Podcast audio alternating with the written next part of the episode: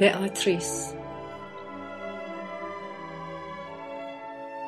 بدون اینکه موفق به دیدار دوستم شوم به طرف شهر سن حرکت کردم. در این سفر والدینم نیز مرا همراهی می کردند و در حالی که سخت نگران وضع من بودند مرا به یک آموزگار مدرسه که در عین حال مدیر یک شبانه روزی نیز بود سپردند. اگر می توانستند درک کنند که مرا به چه دنیایی معرفی می کنند حتما از شدت ترس منجمد می شدند. موضوع مورد سوال این بود که آیا من در آنجا می توانم به صورت پسری خداشناس و فرد مفیدی برای جامعه درآیم؟ یا اینکه طبیعت من به سوی گمراهی خواهد رفت؟ آخرین تلاشهایم برای رسیدن به خوشبختی در سایه کانون خانواده مدت زیادی به درازا کشیده شده بود و اگرچه برای زمانی کوتاه تقریبا موفقیت آمیز گشت اما در انتها کاملا شکست خورده بود. تنهایی غیرقابل باور که در طول تعطیلات و پس از مراسم خدمات مذهبی احساس می کردم خیلی دیر مرا رها کرد. و نمی‌دانم که چگونه بعدا با آن فضای دلگیر و تنها آشنا شدم. ترک خانواده برایم آزمایش مشکلی نبود به طوری که گاهی اوقات از این احساس خجالت نیز میکشیدم در شرایطی که خواهرانم میگریستند قادر نبودم به اشک آنان پاسخ دهم من همیشه پسر خوب و با احساسی بودم و از این حالت خود تعجب می کردم. اما نمی‌دانستم چرا به این صورت تغییر کرده بودم.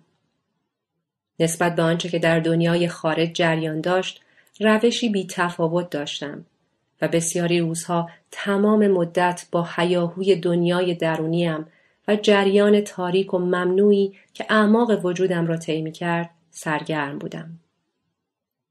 احساس می کردم در شش ماه گذشته سریعتر از همیشه رشد کردم و حالا لاغر و باریک بزرگتر از سن خود بدون هیچ آمادگی به دنیای خارج می نگریستم.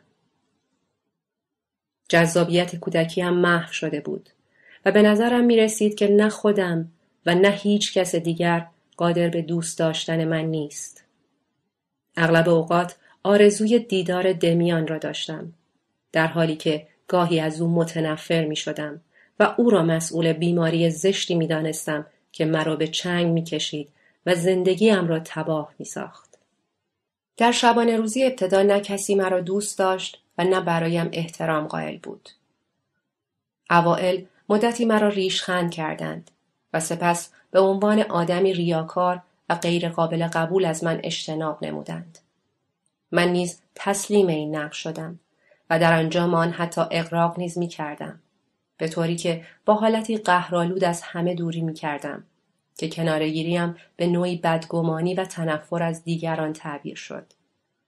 در صورتی که من در مقابل حملات افسردگی و ناامیدی درونی خیش از پای در آمده بودم. در مدرسه به علت اینکه پیشرفت کلاس در مقابل معلومات من کند بود مجبور شدم تا با دانشی که قبلا اندوخته بودم زیست نمایم و از همین رو نسبت به سایر همکلاسی هایم حالتی تحقیرآمیز داشتم. مدت یک سال به همین ترتیب گذشت. اولین تعطیلاتم در خانه هیچ هیجانی برایم نداشت و با آرامش دوباره به مدرسه بازگشتم. در اوایل ماه نوامبر و شروع فصل پاییز کم کم عادت می کردم تا بعضی از روزها را به پیاده روی و قدم زدن بگذرانم و در همان حالت نیز تفکر کنم. این کار برایم لذت و نشاط خاصی در برداشت که با نوعی احساس عیبجویی و تنفر از خود همراه بود. یک شب مرتوب و مهالود هنگام آخرین لحظات غروب تصمیم گرفتم در اطراف شهر گردش کنم. پس از مدتی به مقابل خیابان عریض یک پارک عمومی رسیدم. احساس کردم که جاده خلوت آن مرا دعوت به ورود می کند. در دوردست ها درختانی عظیم و تنومند به صورت سایه ها و اشباه در میان مه قلیز فرو رفته بودند. و سطح زمین از برگ های خیس درختان پوشیده شده بود. من در حالی که با پاهای آنها را برهم می زدم از این کار لذت می بردم. در انتهای جاده مردد ایستادم و در حالی که با اشتیاق به شاخ و برگ های تیره درختان خیره شده بودم احساس کردم رایحه فساد و مرگ که از برگ های خیس و مرتوب به مشامم می‌رسد مانند انعکاسی از درون من است و با خود گفتم چقدر زندگی سرد و بیروح می باشد. در همان زمان مردی که شنل بر داشت از خیابان پهلویی به جاده اصلی وارد شد. قصد داشتم به راه خود ادامه دهم که صدایی مرا مجبور به توقف کرد. سلام سینکلر. او آلفونس بک بزرگترین شاگرد شبانه روزی بود که به سوی من می آمد. از دیدارش مانند همیشه خوشحال شدم و در پشت این حقیقت که او همواره با روشی تعنه آمیز به تمام پسر بچه ها بزرگتری می کرد هیچ چیز علیه او نداشتم. وی معروف بود به اینکه مانند یک گاو نر قوی و نیرومند است و مدیر مدرسه را کاملا در اختیار خود دارد. وی قهرمان بسیاری از داستانهای افسانه‌ای پسرهای مدرسه بود. با فروتنی خاصی که بعضی اوقات پسرهای بزرگتر هنگام صحبت با ما بچه های کوچکتر ابراز می‌دارند فریاد زد.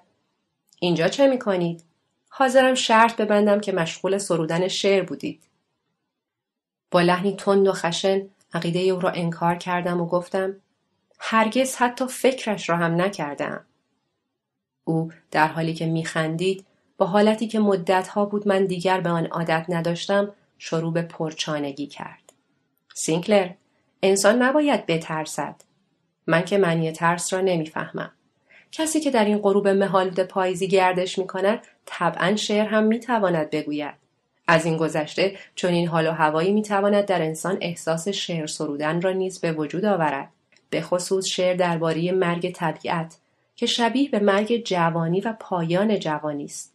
ملاحظه می‌فرمایید هانریش هاینه با لحنی اعتراض آمیز جواب دادم من آنقدرها هم احساساتی نیستم.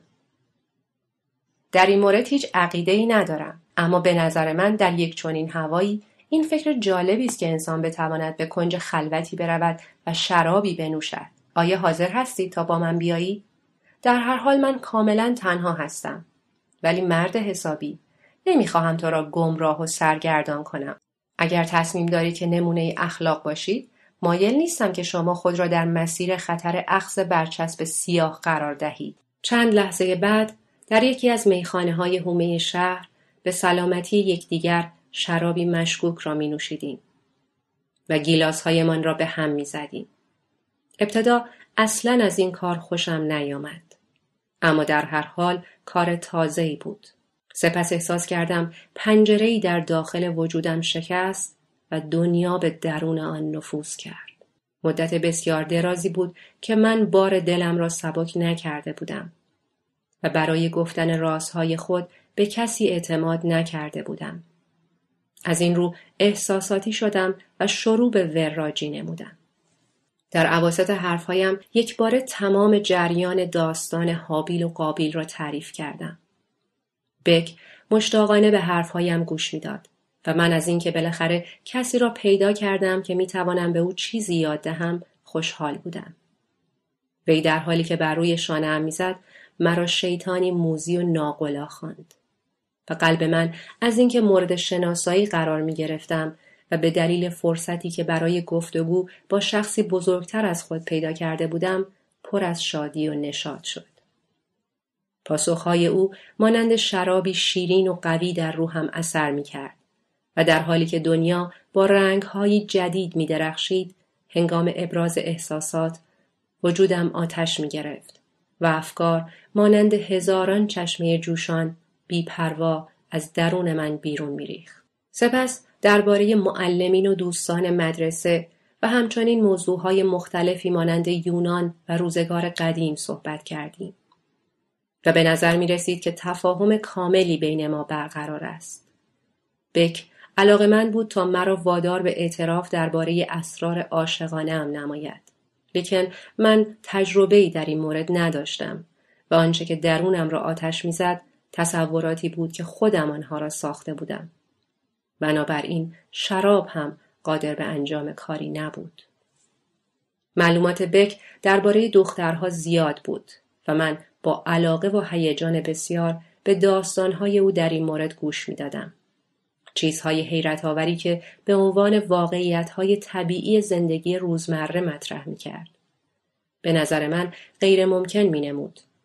آلفونس بک در سراسر زندگی کمتر از هجده سال خود تجربیات بسیاری درباره زنها کسب کرده بود.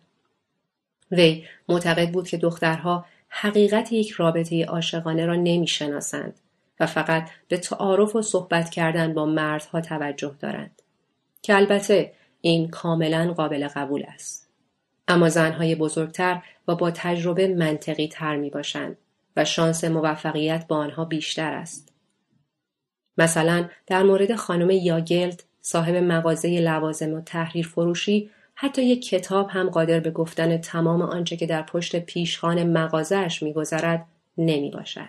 من در حالی که مطمئن بودم هیچ وقت نمی توانم عاشق خانم یاگلد باشم تمام آن حرفها در نظرم عجیب و هولناک می نمود و گیج و مبهود به صحبتهای بک گوش می دادم.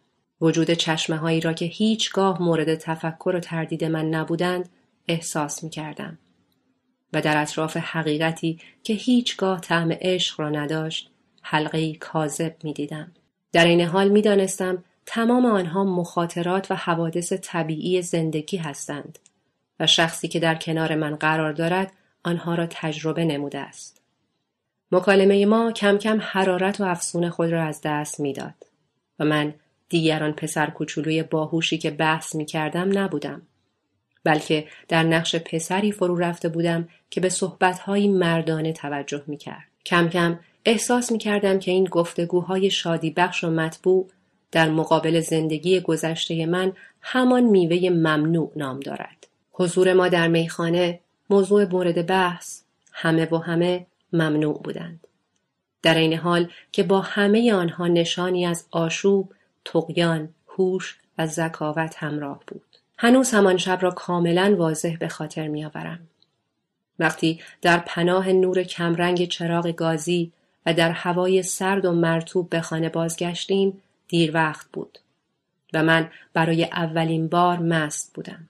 این وضعیت که در عین تلخی و پریشانی لطف و جذابیت خاصی را همراه خود داشت تقیان، عیاشی و هرزگی نام می گرفت. اما بدون تردید روح زندگی بود. بک ضمن اینکه به ناشیگری من لعنت میفرستاد جسورانه مرا مواظبت می‌کرد. گاهی به سوی جلو هدایت هم می‌کرد و زمانی مرا به دوش می‌کشید. تا اینکه بالاخره به خانه رسیدیم و از پنجره باز سرسرا به داخل خزیدیم. پس از مدت کوتاهی که در خواب بودم با حالتی افسرده از خواب پریدم و هوشیار شدم.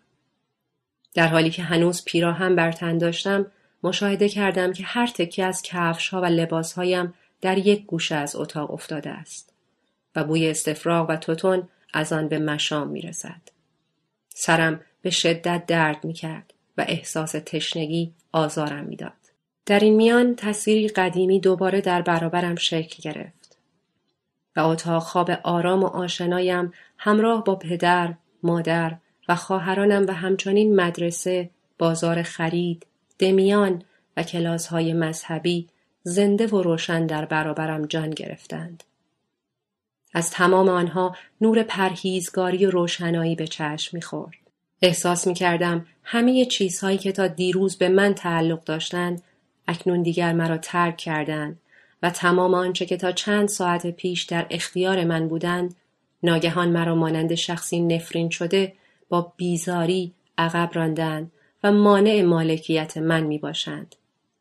هر عمل محبت آمیز و صمیمی که تجربه کرده بودم باغ طلایی دوران کودکی، بوسه های مادر، جشن های تولد مسیح، صبح های روشن تابستان، گل های باغچه، همه را پایمال کرده بودم و اگر اطلاع می دادند که افرادی برای دستگیری من آمدند تا مرا به عنوان انسانی مردود به سوی چوبه دار اعزام دارند با رغبت تایید می کردم که عدالت می خواهد دربارم اجرا گردد. این احساسی بود که نسبت به درون خود داشتم و ذاتا خود را این چنین می دیدم. من که به هر کجا می رفتم و به هر چه نگاه می کردم آن را کوچک می شمردم و دنیا را تحقیر می کردم.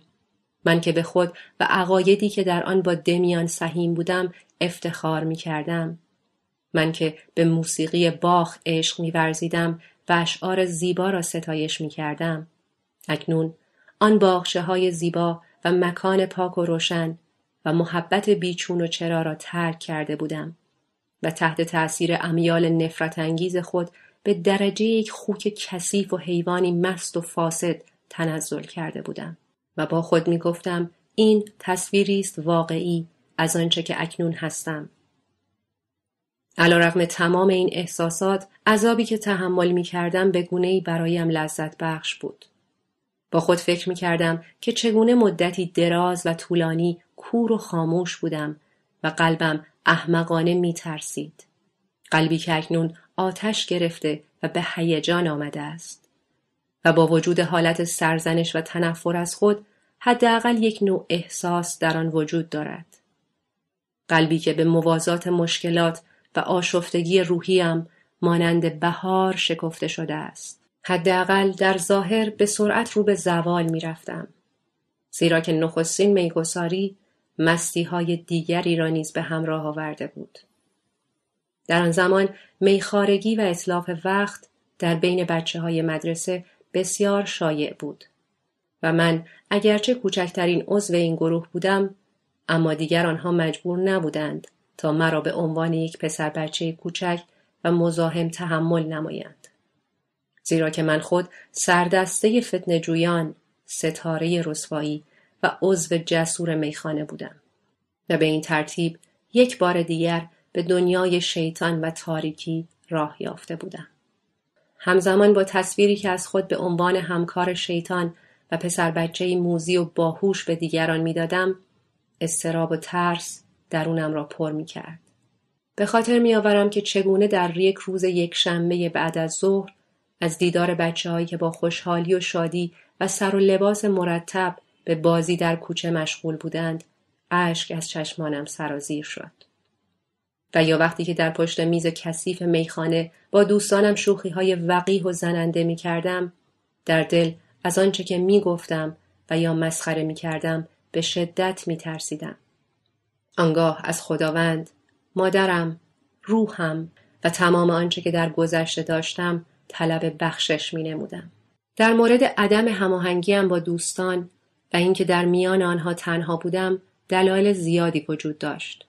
زیرا از یک طرف من قهرمان بازی های مستانه و موجب تفریح و خنده دیگران شده بودم و با شجاعتی آشکار در مورد معلمین، مدرسه، والدینم و کلیسا به مسخره بازی می پرداختم. زشترین داستانها را گوش می کردم و حتی گاهی اوقات خودم نیز آنها را بیان می نمودم. از طرف دیگر برای معاشرت با دخترها دوستانم را همراهی نمی کردم و اشتیاق ناامیدانه و فراوان خود را نسبت به عشق در خود نگهداری می کردم. اما وقتی دیگران می‌خواستند مرا از روی حرفهایم مورد قضاوت قرار دهند تصور می‌کردند که آدمی خوشگذران و محبوب زنان می باشم و هیچ کس شجاعتر و بیپرواتر از من نیست. حقیقت این بود که وقتی دختران جوان شهر در مقابل من پاک، زیبا و معصوم راه می رفتند، هزاران بار پاکتر و خوبتر از آنچه که واقعا بودند به نظرم نمایان می شدند.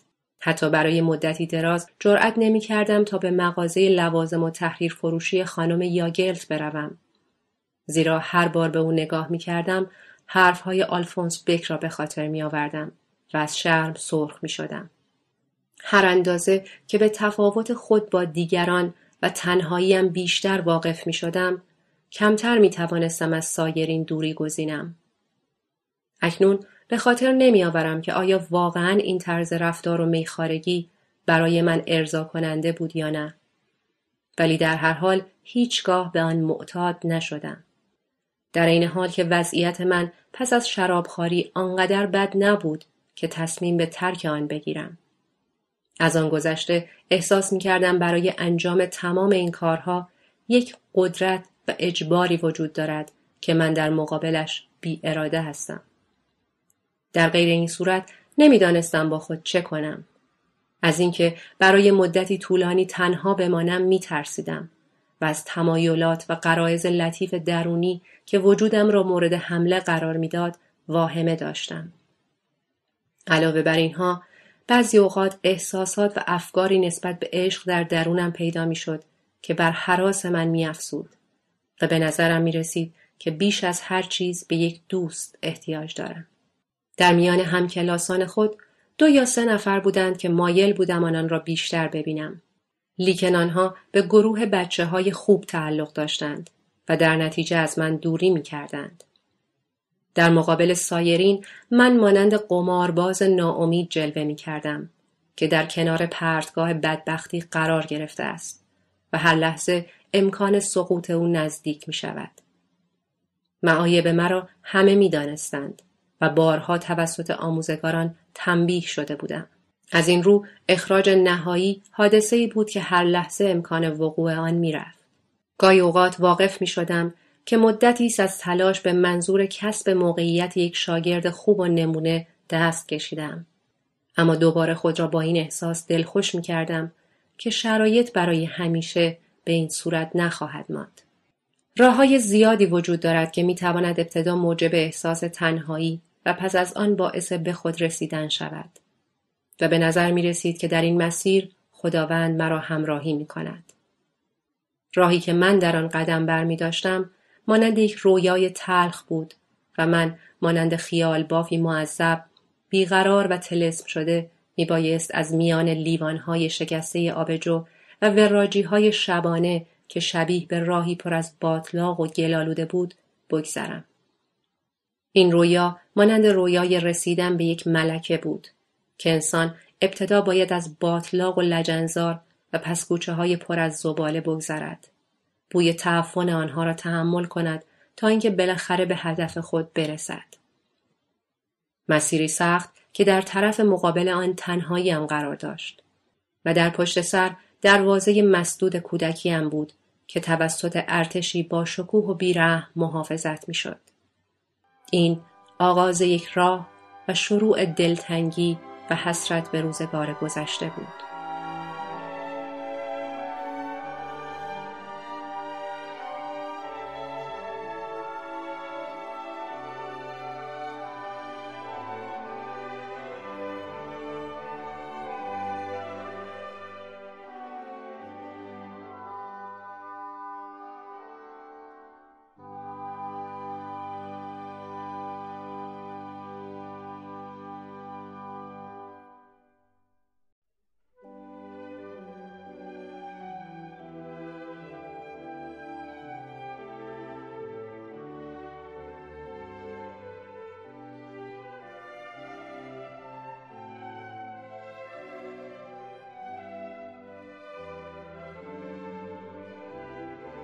وقتی برای اولین بار پدرم پس از اختار مدیر شبانه روزی به طور غیر منتظره برای ملاقات من به سن آمد هنوز ترسهایم مرا رها نکرده بودند.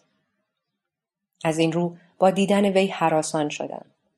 لیکن در اواخر زمستان وقتی برای بار دوم او را ملاقات کردم برخوردی بی تفاوت نسبت به تحقیل و سرزنش وی داشتم. و او در حالی که وجود مادرم را یادآوری می کرد با حالتی خشمگین اختار کرد که مرا با رسوایی از مدرسه به دار و تعدیب خواهد فرستاد.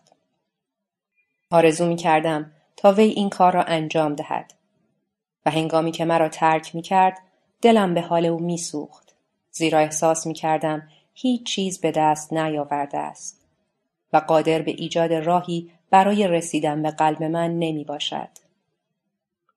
در آن وقت بود که با خود گفتم استحقاق همین را دارد و اهمیتی به آنچه پیش خواهد آمد نمی‌دادم.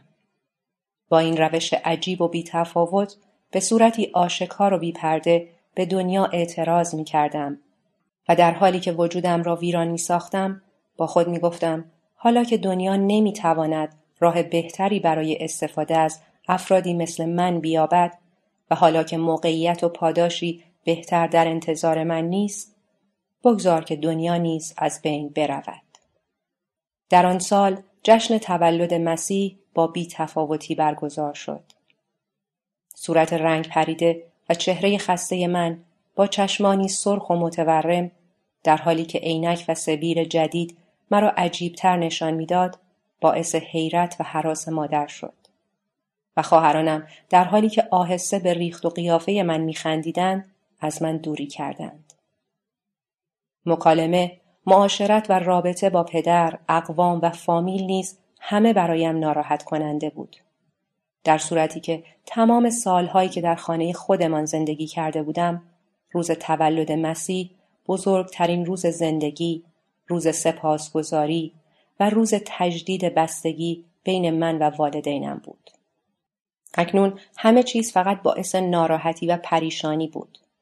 پدر مانند همیشه قطعه شبانان را از کتاب مقدس می‌خواند که در آن مزرعه شبانان گله خود را مواظبت می‌کردند و خواهرانم با لبخندی بر روی لبان خود در مقابل میزی که هدایای کریسمس بر روی آن قرار داشت ایستاده بودند اما صدای پدر مطبوع نبود و صورتش پیر و شکسته می نمود. مادر غمگین و ناراحت به نظر می رسید و فضای اتاق را رنج و درد پر کرده بود. شادباش ها، هدایا، کتاب مقدس، عطر، درخت کریسمس که یادآور خاطرات گذشته بود همه و همه نامطبوع و غمگین به نظر می رسیدند. من در آرزوی پایان تعطیلات و جشن تولد مسیح بودم. سراسر زمستان به همین ترتیب گذشت تا اینکه از طرف مدیران مدرسه اختار جدیدی به من رسید که طی آن مرا تهدید به اخراج کرده بودند و من می‌دانستم که ادامه این وضعیت برای مدت زیاد غیر ممکن خواهد بود. نسبت به مکس دمیان کینه مخصوصی را احساس می کردم و مدتی دراز بود که او را ندیده بودم. از هنگام شروع مدرسه در سن دو بار برایش نامه فرستادم. لیکن جوابی دریافت نکردم. بنابراین طی مدت تعطیلات نیز به دیدار وی نرفتم. در همان باقی که هنگام پاییز آلفونس بک را ملاقات کرده بودم، اوایل بهار وقتی که پرچین باغها شروع به سبز شدن می نمایند، با دختری که خیلی زود توجه مرا جلب کرد آشنا شدم. آن روز به منظور گردش تنها به باغ رفته بودم و افکارم فوقالعاده مشوش و نگران بود. به طوری که احساس می کردم سلامتیم در وضعیت خوبی نمی باشد. به علاوه مقدار زیادی پول از دوستانم قرض کرده بودم که به منظور اداره قروز خود مجبور می شدم مرتبا به عنوان هدیه به آنها رشوه پرداخت نمایم. از همین رو دائما بر میزان صورت حساب من از بابت سیگار و غیره در مغازه های مختلف افسوده می شد. احساس می کردم اگر هرچه زودتر خود را در آب غرق کنم و یا به مکان دیگری منتقل شوم و به هر حال زندگیم در آنجا تغییر نماید ممکن است که این مشکلات پایان پذیرد. زیرا هر روز با تمام این حقایق زشت روبرو بودم و با آنها زندگی می کردم. در آن روز زیبای بهاری و در آن باغ با زن جوان بلند قامتی که چهرهش شبیه به پسر بچه ها بود و لباسی زیبا بر تن داشت ملاقات نمودم. وی از آن نوع زنهایی بود که من دوست داشتم و از این رو خیلی زود در خیال من جای گرفت و مرا مفتون خود کرد. با اینکه زیاد بزرگتر از من نبود اما بسیار معقولتر و بالغتر می نمود. او بسیار ظریف و خوشریخت و به طور کلی یک زن کامل بود. اما صورت وی حالتی شبیه به پسر بچه ها داشت که برای من باعث جذابیت مخصوصی می شد. این بار نیز مانند گذشته موفق نشدم تا به دختری که عاشقش بودم نزدیک شوم. اما این واقعه بیش از هر رویداد دیگری تا آن زمان مرا متوجه خود ساخت و اثر عمیقی در زندگیم گذاشت. یک بار دیگر ناگهان تصویری در مقابل من جان می گرفت. تصویری عالی و قابل احترام و این تمام احساسی بود که نسبت به آن داشتم. هیچ میل دیگری جز اشتیاق به احترام و پرستش یک نفر دیگر در درونم وجود نداشت. نام او را به آتریس نهادم زیرا که بدون خواندن نوشته های دانته او را از روی یک تصویر تابلوی نقاشی انگلیسی می شناختم.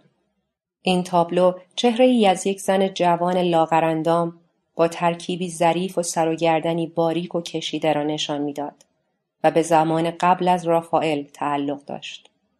با اینکه دختر زیبای من شباهت کاملی به آن تابلو نداشت لیکن طرح اندام او همان گونه که من دوست داشتم باریک و بلند بود و به خصوص حالتی روحانی و معنوی در او وجود داشت که مرا متوجه خود می ساخت. گرچه او اثر عمیقی بر زندگیم گذاشته بود اما من هرگز حتی یک کلمه هم با وی صحبت نکرده بودم. تصویرش مانند مهرابی مقدس پیش رویم قرار داشت و من مانند نمازگذاری بودم که در معبد به دعا مشغول است. روزها پشت سر هم میگذشت و من دیگر به میخانه نمی رفتم و در شب زندداری ها و تفریح های شبانه شرکت نمی کردم. دوباره می توانستم تنها بمانم و از مطالعه و پیاده روی لذت ببرم. به زودی این تغییر ناگهانی که در روحیه هم ایجاد شده بود موجب خنده و مسخره دیگران گردید. اما من که توانسته بودم یک بار دیگر موضوعی برای عشق ورزیدن و دوست داشتن بیابم کسی را داشته باشم که به او احترام بگذارم آرمانی پر از رمز و شادمانی در مقابل خود ببینم و بندگی یک چهره پاک دامن را بکنم به این عکس بی تفاوت بودم یک بار دیگر جدا از بخش فاسد و باطل زندگیم با تمام امکانات کوشش می کردم تا به تنها هدف خود که رهایی از دنیای شیطان و تاریکی درونیم بود برسم. دوباره بتوانم به دنیای روشنی داخل شوم و در مقابل خداوند زانو بزنم. از بعضی جهات من خود خالق این دنیای روشنایی بودم. دنیایی که دیگر فقط وسیله‌ای برای فرار و پناه گرفتن در دامن امن و بدون مسئولیت مادر نبود. یک آین جدید بود که من خود آن را کشف کرده و آرزویش را داشتم. احساسی جنسی که دائما مرا عذاب می‌داد و کوشش می‌کردم تا از آن خلاصی یابم تبدیل به فداکاری روحانی و آتشی مقدس گردیده بود. تاریکی محو شده بود و شبهای شکنجه به پایان رسیده بود. هیچ نفرتی وجود نداشت و تصاویر شهوت انگیز دیگر شور و هیجانی در من ایجاد نمی کرد و به این ترتیب به پایان هرزگی و استراق سم در مقابل درهای ممنوع رسیده بودم. حالا من محراب خود را با تصویر بآتریس برپا داشتم و وجودم را به او خداوند و آنچه که مقدس است هدیه نمودم. آن قسمت از زندگیم را که تحت تأثیر نیروی تاریکی قرار داشت بیرون کشیدم و وقف نیروی روشنایی کردم. هدف زندگیم پاکی و خلوص شد نه خوشی و شادمانی زیرا زیبایی و روحانیت جانشین خوشبختی شده بود پرستش آتریس زندگیم را کاملا دگرگون کرده بود و آن پسرک هرزه و نادرست دیروز تبدیل به راهب پاکی شده بود که هدفی جز تقدس نداشت من نه تنها زندگی شیطانی سابق خود را که به آن معتاد شده بودم دورافکندم بلکه مرتبا تلاش می کردم تا همه چیز خود را تغییر دهم. وقتی حرف می زدم، وقتی لباس می پوشیدم و یا زمانی که غذا می خوردم و یا چیزی می نوشیدم و یا هر کار دیگری که انجام می دادم، تمام افکارم بر روی این هدف متمرکز می شد که آن را با شرافت، صداقت، لیاقت همراه سازم. روز را با استحمام آب سرد شروع می کردم. که در ابتدا تحمل آن کوشش فراوانی را ایجاب می کرد. اما رفته رفته در اجرای آن موفق شدم. قدمهایم را آرام و سنگین برمی داشتم و با وجود اینکه احساس می کردم طرز رفتارم مسخره و خنده آور جلوه می کند به افکار دیگران اهمیت نمی دادم. و می دانستم که به هر حال این نیز قسمتی از برنامه عبادت و پرستش است. در میان تمرینات جدیدی که برای بیان حالت روحی خود شروع کرده بودم یکی از آنها اهمیت بیشتری یافت. من شروع به نقاشی کردم و این کار زمانی انجام گرفت که متوجه تفاوت چهره دختر دوست داشتنیم با نقاشی انگلیسی بیاتریس گشتم. و در آن موقع بود که تصمیم گرفتم خودم تصویر او را نقاشی کنم. با احساس جدیدی از لذت و امید وارد اتاقی شدم که اخیرا آن را به دست آورده بودم. مقداری کاغذ نقاشی، رنگ و قلممو، تخته رنگامیزی، شیشه، کاسه چینی، مداد رنگ های گچی در اندازه های مختلف خریداری نمودم که همه آنها باعث خوشحالی و نشاط من گردید. در بین رنگ ها یک نوع سبز پررنگ بود که هنوز می توانم درخشش و برق آن را در میان ظرف کوچک سفید به خاطر آورم. با احتیاط شروع به کار کردم. ترسیم چهره خارج از قدرت من بود. از این رو با طرح موضوعهای دیگری مانند تزئینات، گلها، قطعات کوچک، مناظر خیالی، درختی در نزدیکی یک کلیسا، یک پل رومی با درختان سرو مشغول به کار شدم. اغلب اوقات کاملا در این بازی قوتور می شدم و مانند یک کودک خردسال که از بازی با جعبه مدادرنگیش لذت می‌برد خوشحال بودم. سرانجام رسم تصویر بیاتریس را شروع کردم. در این میان مقادیر زیادی صفحات کاغذ از بین رفت و به دور افکنده شد. هرچقدر سعی می کردم که چهره همان دختری را که گاهی در کوچه می دیدم مجسم نمایم موفق نمی شدم. سرانجام از آن کار منصرف شدم و شروع به نقاشی تخیلات خود کردم. هر طرح جدیدی که ترسیم می کردم بهتر از دیگری می شد. هرچند که هنوز با واقعیت مورد نظر فاصله بسیاری داشتم. کم کم یاد گرفتم تا خطوطی را بدون در نظر داشتن موضوع مشخص با مداد بر روی کاغذ ترسیم کنم و اطراف آن را رنگامیزی نمایم. این کار ابتدا از ناخداگاه من ناشی می شد و سپس در روی کاغذ به صورتی نامفهوم شکل می گرفت. بالاخره یک روز به طور غیر ارادی چهره ای را که بیان کننده حالتی مشخصتر از طرحهای واقعی قبل بود ترسیم کردم. بدون شک این چهره دختر مورد نظر من نبود و نسبت به حالت واقعی صورت او متفاوت بود. اما علا رقم اختلاف بسیار برای من معنی و ارزش زیادی در برداشت. چهره ای بود شبیه به صورت یک پسر با موهای بلوطی و متمایل به قرمز که از این نظر به موهای دختر زیبای من شباهتی نداشت. چانش محکم و مصمم بود و لبهایش به سرخی می‌زد. روی هم رفته حالتی خشن داشت و صورت نافذش که به نظر می رسید در زیر نقاب پنهان است دلالت بر وجود رازی زنده در درون او می کرد. وقتی در مقابل تصویر کامل و تمام شده نشستم از احساس عجیبی در درون خود آگاه شدم. به نظرم می رسید که چهره یکی از خدایان را ترسیم کردم. تصویری که نه صورت کامل زن بود و نه حالت مردانه داشت. چهره ای مصمم بدون سن مشخص، رویایی و سرد که به نحو اسرارآمیزی زنده می نمود. این صورت پیغامی را به من می رساند و متعلق به من بود. تقاضایی از من داشت. شبیه به کسی بود ولی نمی‌دانستم او کیست. تصویر این چهره مدتی دراز در افکار من مسکن گزید و به صورت قسمتی از زندگیم درآمد. آن را در کشوی میز تحریرم پنهان کرده بودم و نمی‌خواستم کسی از وجود آن اطلاع یابد. اما به محض اینکه در اتاق کوچکم تنها می شدم آن را از کشوی میز بیرون می کشیدم و با او راز دل می گفتم. هنگام شب آن را بر روی دیوار و در مقابل تخت خواب آویزان می کردم.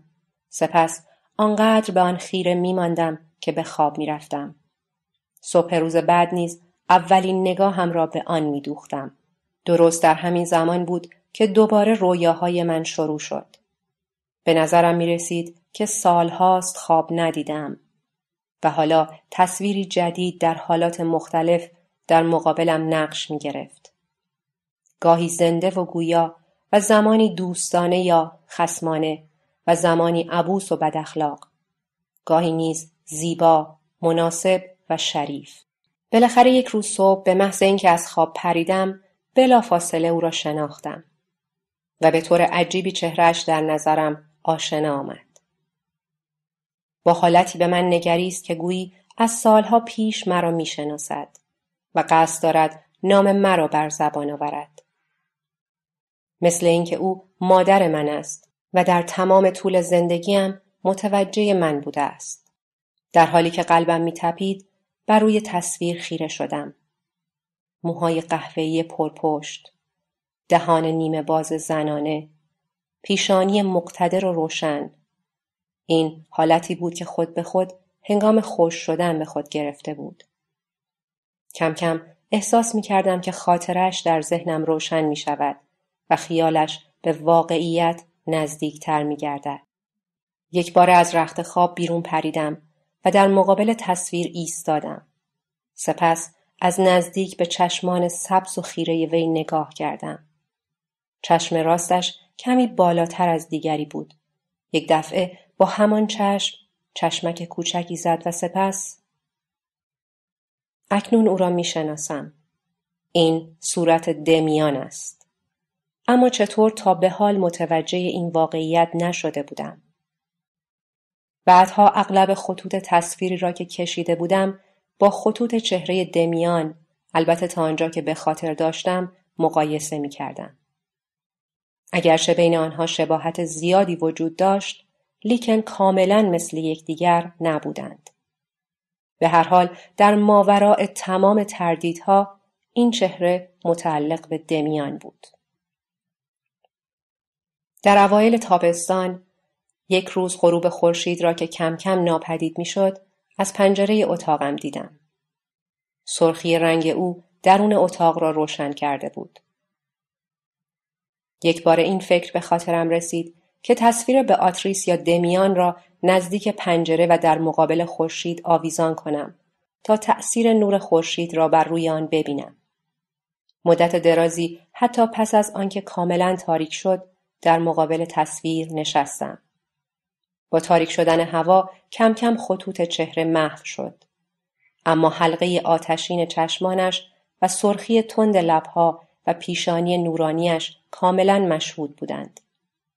آهسته این احساس در من قدرت گرفت که طرح تصویر نه شبیه بیاتریس است و نه به دمیان شباهت دارد بلکه تصویر خودم می باشد یا لاقل بیان کننده زندگی درونی سرنوشت و افکار من می باشد این تصویر نمایانگر حالتی بود که اگر دوستی داشتم اگر دوباره دوستی در زندگیم پیدا می شد اگر عاشق زنی می شدم یا اگر معشوقی داشتم انعکاس احساس خود را نسبت به آنان در نگاه این تصویر می توانستم ببینم. این تصویر زندگی و مرگ من بود و آهنگ و وزن سرنوشت مرا بیان می کرد. در آن ایام شروع به خواندن کتاب جدیدی کردم که بیش از هر نوشته دیگری تا آن زمان بر من تأثیر گذاشت. حتی پس از آن نیز به غیر از آثار نیچه کمتر پیش می آمد که این چونین مجذوب کتابی گردم. این نوشته که از آثار نوالیس بود علا رقم کلمات و جملات مشکلی که در برداشت و با وجود آنکه در بسیاری موارد قادر به درک مفاهیم آن نبودم تأثیر و هیجان غیرقابل توصیفی را در من ایجاد کرد. به طوری که یکی از گفته های آن را در زیر تصویری که ترسیم کرده بودم نوشتم. سرنوشت و خلق و خو هر دو دارای یک مفهومی باشند. و این چیزی بود که من معنی آن را خوب درک می کردم. اغلب دختری که او را به آتریس نام نهاده بودم ملاقات می کردم. اما این برخوردها دیگر برایم تکان دهنده نبود. بلکه صرفا هماهنگی مداوم و اشتیاق مطبوعی را در من ایجاد می کرد که واجد این معنا بود. تو به من متصل هستی اما به وسیله تصویر خودت تو قسمتی از سرنوشت من می باشی. آرزوی دیدار مکس دمیان دوباره در من شدت یافت. چند سال بود که از او خبری نداشتم. فقط هنگام تعطیلات در موقعیت کوتاهی وی را ملاقات نمودم. لیکن فراموش کردم تا در نوشته های خود اشارهی به این برخورد کوتاه بنمایم. اکنون که متوجه این قصور شدم احساس می کنم که دلیل آن یا خجالت و شاید هم تکبر بوده است و به هر حال باید این فاصله را جبران نمایم. بنابراین قضیه از این قرار بود. یک روز هنگام تعطیلات در حالی که اسایی در دست و با آن بازی می کردم با حالتی خسته و بیزار از میخانه گردی های خود به صورتهای بی تفاوت و نگاه های تحقیرآمیز مردم نگاه می کردم و در اطراف شهر می چرخیدم. در همان وقت دوست قدیمیم را دیدم که به سوی من می آمد. تقریبا به محض آنکه چشمانم بر وی افتاد لرزشی بدنم را فرا گرفت و خاطره فرانس کرومر را به یاد آوردم. آیا دمیان واقعا آن را فراموش کرده است؟ از اینکه به خاطر حادثه بچگان مدیون کسی باشم احساس دردناکی داشتم. اما در هر حال او به گردن من حق داشت. دمیان همچنان منتظر ایستاد تا من به او سلام کنم و زمانی که انتظارش برآورده شد دست مردانش را با همان گرمی، ثبات و آرامش همیشگی به سویم دراز کرد. در حالی که با نگاهی جستجوگر به صورتم خیره شده بود گفت سینکلر بزرگ شده ای. اما به نظر می رسید که خودش هیچ تغییری نکرده است و در همان سن سابق باقی مانده است. سپس بدون اینکه حتی یک کلمه درباره گذشته صحبت کنیم با یکدیگر به راه افتادیم و در همان حال نیز درباره مسائل عادی به گفتگو پرداختیم. به یادم آمد که چندین بار بدون دریافت پاسخی از جانب او برایش نامه نوشته بودم. اما اکنون آرزو داشتم تا وی آن نامه های احمقانه را فراموش کرده باشد. گرچه او هیچ تذکری در این مورد نداد. در آن هنگام هنوز بیاتریس و تصویرش در زندگیم وجود نداشتند و من در نهایت افسردگی به سر می بردم. وقتی از شهر خارج شدیم از دمیان دعوت کردم تا به اتفاق سری به یک میخانه بزنیم. او دعوت مرا پذیرفت و به طرف میخانه به راه افتادیم و حتی به آنجا رسیدیم. بلافاصله به منظور تظاهر به آشنایی با رسوم میخانه ها یک بطری شراب سفارش دادم و با حالتی حاکی از غرور گیلاس ها را پر نموده و به سلامتی او با یک جرعه گیلاس خود را بالا انداختم. دمیان از من پرسید آیا زیاد به اینجا میایی؟ با حالتی عادی جواب دادم. آه بلی. از این گذشته چه کار دیگری می‌توان انجام داد؟ این بهترین روش برای وقت گذراندن می باشد. آیا واقعا اینطور فکر می کنید؟ شاید درست باشد بدون ترتیب یک عنصر مطبوع در این عمل وجود دارد. میگساری و خوشگذرانی. اما خوشگذرانی نزد اکثریت افرادی که زیاد به میخانه می روند پس از مدتی مفهوم خود را از دست می دهد و عملی کسل کننده و یک نواخت می شود. سراسر شب را با کمک مشعلهایی مشتعل نگه داشتن و گیلاسی را پشت گیلاسی دیگر خالی کردن. من که هیچ چیز در پشت این عمل نمی بینم. آیا می توانی تصور کنی که هر شب مانند فاست پشت میز میخانه ها بنشینی؟ در حالی که مشروب خود را می نوشیدم همراه با نگاهی خصومت آمیز و لحنی گستاخانه جواب دادم نه اما همه که فاست نیستند. مات و مبهوت مرا نگریست و سپس گفت بلی بسیار خوب. گرچه این موضوع ارزش بحث کردن ندارد ولی یک نکته مسلم است. و آن این است که زندگانی یک ولگرد میگسار زنده تر از یک آدم بی تقصیر می باشد. به خاطر میآورم این مطلب را در جایی خواندم که می‌گوید زندگی یک ولگر بهترین آمادگی را برای ایجاد یک زندگی مقدس فراهم میآورد. همیشه مردانی چون سنت آگوستین هستند که بعدا مقدس می‌شوند. او ابتدا به این فلسفه که خوبی را باید در لذت و خوشی جستجو کرد معتقد بوده است. احساس بدگمانی می کردم ولی مایل نبودم تا به او بی احترامی کنم. از این رو با لحنی خسته و بیزار گفتم بلی هر کس برای خود طرز فکری دارد. اما من باید بگویم که به هیچ وجه مایل نیستم آدمی مقدس و یا چیزی شبیه آن بشوم. دمیان از میان چشمان نیمه باز خود نگاهی ستیز جویانه به من کرد و گفت سینکلر عزیزم من قصد نداشتم مطلبی را که باعث ناراحتی تو شود عنوان نمایم. در هر حال هیچ یک از ما نمی‌داند مقصود تو از نوشیدن این شراب چیست اما بدون تردید بخشی از وجود تو که به تو جان داده است این را می‌داند و شایسته است ما این مطلب را بدانیم که یک نفر در درون ما همه چیز را می‌داند و آنچه را که به صلاح ما می باشد برایمان می خواهد و بهتر از ما انجام می دهد. در هر صورت اکنون بهتر است که من به خانه بازگردم. آنگاه به پا خواست و پس از خداحافظی ای که بین ما انجام گرفت مرا ترک کرد. من ناراضی بر جای خود باقی ماندم و بقیه محتویات بطری را نوشیدم.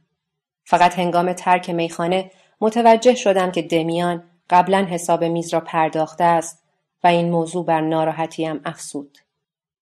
دوباره افکارم به سوی سخنان دمیان متوجه شد و آنچه را که در آن میخانه خارج از شهر گفته بود به خاطر آوردم. یک نفر در درون ما همه چیز را درباره ما می‌داند. اکنون در اتاق خود نشستم و نگاه هم متوجه تصویری می باشد که کنار پنجره آویزان شده است. حالا دیگر کاملا رنگ از روی آن پریده است. اما هنوز چشمانش می درخشد و نگاهش نگاه دمیان است. و یا همان نگاهی است که در درون ما می باشد و همه چیز را می داند. چقدر اشتیاق دیدار دمیان را داشتم. اما افسوس که هیچ چیز دربارهش نمی‌دانستم.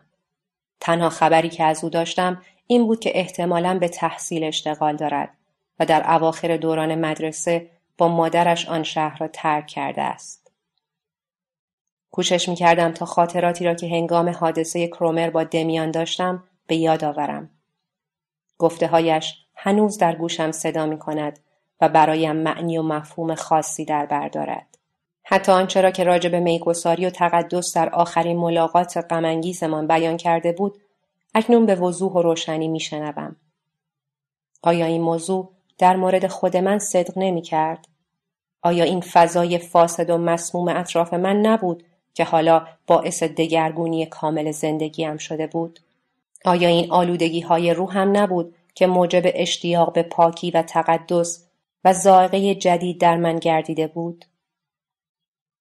مدتی از شب گذشته بود و من همچنان خاطرات گذشته را تعقیب می کردم. در بیرون از اتاق باران می بارید و ریزشان حتی در میان خاطرات من احساس می شد. آن روز بارانی را به یاد آوردم که در زیر درختان فندق دمیان راجع به فرانس کرومر و اولین راز زندگیم از من سوال کرده بود. هر یک از خاطرات یادآور خاطره دیگری می‌شد. گفتگوهایمان در راه مدرسه، کلاسهای مذهبی و سپس نخستین ملاقات با مکس دمیان. ابتدا آن را به یاد نمی آوردم. اما سپس به خاطرم آمد که اولین ملاقات ما در مقابل خانه خودمان اتفاق افتاد. او نخست درباره داستان قابیل برای من صحبت کرد و آنگاه علاقه خود را نسبت به علامت کهنه خانوادگی که در بالای سردر امارت ما قرار گرفته بود ابراز داشت. وی همچنین تاکید نمود که همه کس باید نسبت به چنین موضوعهایی توجه و علاقه داشته باشد. بالاخره به خواب رفتم. در دنیای رویاهایم دوباره دمیان را دیدم که نشان خانوادگی ما را در دست گرفته بود. اما نشان دائما تغییر شکل می‌داد. گاهی کوچک و خاکستری می‌شد و زمانی رنگارنگ و بزرگ میگشت. اما دمیان توضیح می‌داد که این همان پرنده حکاکی شده است. بالاخره دستور داد که من نشان را بخورم. وقتی آن را بلعیدم احساس وحشتناکی وجودم را فرا گرفت و به نظرم رسید پرنده‌ای که روی نشان حک شده بود در داخل بدنم متورم شده و شروع به جویدن من کرده است. با حراسی مرگبار از خواب پریدم. نیمه های شب بود و من کاملا بیدار شده بودم. احساس کردم قطرات باران آهسته به داخل اتاق می ریزد. از جای برخواستم تا پنجره را ببندم که در آن وقت پاهایم با جسمی در روی زمین برخورد کرد. وقتی نگاه کردم متوجه شدم همان صفحه کاغذی است که تصویر beatrice را بر رویش نقاشی کرده بودم. ولی باران و رطوبت شکل آن را به هم ریخته است. از این رو سعی کردم تا با قرار دادنش در میان صفحات یک کتاب حالت اولیه را به آن بازگردانم. صبح روز بعد وقتی به سراغ آن رفتم اثری از نم و رطوبت نداشت لیکن حالت تصویر کاملا تغییر یافته بود سرخی لبهایش دیده نمی‌شد و دهانش کمی تنگتر شده بود اکنون دیگر کاملا مانند دمیان به نظر می آمد. طراحی تصویر پرندهی که نشان نجابت خانوادگی ما به شمار می رفت اقدام بعدی من بود. درست به خاطر ندارم که در پایان کار شکل پرنده را چگونه تکمیل کردم. زیرا تشخیص اصل آن در شرایطی که کاملا کهنه و قدیمی شده بود و چندین بار رنگ آن را تغییر داده بودند کار مشکلی به نظر می رسید. پرنده بر روی یک شیء غیرقابل تشخیص که می توانست گل، سبد، آشیانه و یا یک درخت باشد قرار داشت و به هر حال من نسبت به تشخیص دقیق آن نگران نبودم. افکارم را بر روی آن قسمت که قابل درک بود متمرکز می کردم و تحت تأثیر اشتیاقی مبهم های بسیار تندی را به کار می بردم. به طوری که سر پرنده را با رنگ زرد طلایی رنگامیزی کردم و بقیه کار را نیز با همین احساس ادامه دادم و خیلی زود موفق به تکمیل آن شدم. اکنون تصویر نشان دهنده پرنده شکاری و تیز پرواز مانند یک عقاب بود که نیمی از بدن او در یک تخم کروی شکل و عظیم قرار داشت و به نظر می آمد که کوشش می کند تا خود را از آن رها ساخته و به طرف آسمان آبی پرواز نماید. هرچقدر بیشتر به صفحه نقاشی نگاه می کردم، شباهت زیاد بین آن تصویر و علامت خانوادگی رنگارنگی را که در رؤیای خود دیده بودم بیشتر حس می کردم. ابتدا برایم غیر ممکن بود که حتی اگر نشانی دمیان را نیز بدانم برایش نامه بنویسم. اما بعدا تحت تاثیر همان احساس ناخودآگاه و قدرت مرموزی که کارها را همیشه تحت تاثیر آن انجام می‌دادم تصمیم گرفتم تا بدون توجه به نشانی دقیق دمیان تصویر عقاب را برای او بفرستم. بر روی تصویر هیچ چیز حتی نام خود را ننوشتم. اطراف آن را با احتیاط مرتب کردم. پاکت بزرگی خریدم و سپس تصویر را در آن جای دادم. آنگاه نشانی قدیمی دوستم را بر روی پاکت نوشتم و آن را برایش ارسال داشتم. امتحان جدیدی در پیش داشتم که می بایست بیش از حد معمول به مطالعه می پرداختم. پس از تغییر ناگهانی که در رفتار و طرز زندگیم ایجاد شده بود، آموزگاران مهربانی و لطف بیشتری نسبت به من نشان می‌دادند و اگرچه هنوز هم شاگردی نمونه نبودم لیکن هیچ کس تصور نمی کرد که تنها شش ماه پیش اخراجم از مدرسه امری غیرقابل تردید گشته بود. اکنون پدر مانند گذشته بدون تهدید و سرزنش برایم نامه می نوشت و من دلیل به خصوصی برای توضیح درباره تغییر رفتار خود نداشتم. این فقط یک شانس بود که تغییری مطابق میل والدین و آموزگارانم ایجاد شود. اما به هر حال این تفاوت رویه نه تنها مرا به دیگران نزدیکتر نساخت بلکه افزایش تنهاییم را نیز موجب گردید. تنها هدف از این تحول دمیان و آینده بسیار دوری بود که حتی خودم نیز از آن قافل بودم. گرچه آتریس در رأس این تغییر رویه قرار داشت لیکن در مدتی که من با نقاشی ها و افکار خود درباره دمیان زندگی می کردم او در دنیای غیر واقعیم کاملا گم شده بود. هیچگاه نتوانستم حتی یک لغت درباره رویاها، الهامات و تغییرات درونیم نزد دیگران بگویم. اما اگر مشتاق چنین چیزی بودم چگونه می توانستم آن را انجام دهم؟